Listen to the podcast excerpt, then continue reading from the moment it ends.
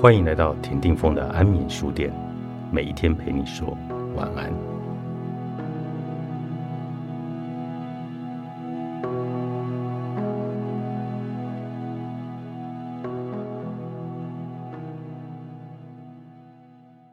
当你决定去练习内在的接受力时，自我折磨便停止了。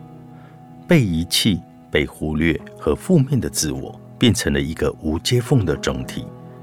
灵魂既明智又敏感，他知道整体能够孕育出归属感。灵魂崇尚和谐的整体，被你分开的灵魂会帮你结合回来。当你将感受延伸、加深时，你的记忆会变得丰富而且复杂。你的灵魂是记忆、选择、转换的领袖，最终会将你逝去的日子聚集起来，影响现在。这种记忆的仪式，也就是回忆，它一直在你的内心运作。人类的独处是复数的，而且具有无限的创造力。独处的本质主要是沉默。爱尔兰智慧对此有优美的表达：山顶永远无法相会，但人们可以。两座山可以肩并肩的并存数百万年，但是永远也无法彼此交汇。这不是很奇怪吗？然而，两个陌生人可以下山到山谷里相会，分享他们的内心世界。这种分隔必定是大自然里最孤单的感受之一。海洋是人们最喜欢看到的风景之一，海岸是思绪流畅的舞台。每当思绪纠结的时候，在海岸边散步，让海潮的节奏进入你心中，是非常舒压的。海洋能够化解心中的纠结，什么样的纠结都能够被打开，恢复成原来的样子。错误的分隔得到了解除、释放和疗愈。尽管海洋永远无法看到自己，即使是让我们看见一切的阳光，也无法看到他自己。阳光是盲目的。在海顿的创世纪里，男人和女人的天命正是称颂和完成神的创造。我们的独处是不一样的。相较于大自然和动物世界，人类的心中有一面镜子，这一面镜子收集了每一个印象。人类的独处并不寂寞，人的独处深处是一个极亲切又紧张的地方。当你激动地向外伸出手，以你的外在形象或者角色来寻求庇护的时候，实际上你正走向了放逐。当你耐心的、默默的回归自我的时候，你才是走进归属感中的一个完整的个体。除了你以外，没有人能够感受到隐藏在你独处之中的永恒与深度。这是在个体性上孤单的事情之一。唯有面对与正视你的恐惧，才能在心里达到一种永恒的感觉。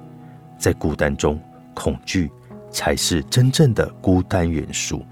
除了你以外，没有人能够进入与你如影随形的你的内心世界。你是他的看守人和入口。除了你以外，没有人能够用你看待他的方式去看待他。除了你以外，没有人能够用你感受人生的方式去感受他。当你拿自己和别人比较的时候，你是在邀请嫉妒进入到你的意识里。他会是个既危险。有破坏性的客人，在一个苏醒的生活或者心灵生活中，这是促成极大紧张的原因之一。维持对生活的忠诚，需要不断的例行和持续更新的憧憬。如果你试着用别人给你的透镜来看自己，你所看到的都是扭曲的画面，你的光芒和美丽会变得模糊、难堪和丑陋。你对内在美的见解必须是一种私人的事情，秘密与神圣有很亲近的关系。我们的时代已然丧失了神圣感，因为我们对秘密的尊重完全消失了。我们现代的资讯技术是摧毁隐私最大的推手之一。我们需要保护我们内心深处所保留的东西，这就是现在生活这么迫切需要灵魂语言的原因。灵魂是含蓄的、害羞的，渴望灵魂的语言，表示灵魂已经被迫退回到私有的领域里。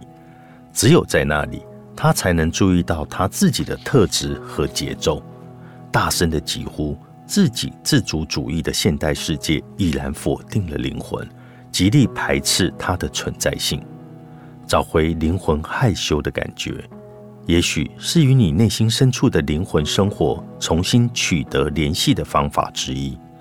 虽然要一个人害羞也许很难，但那也是一种颇迷人的特质。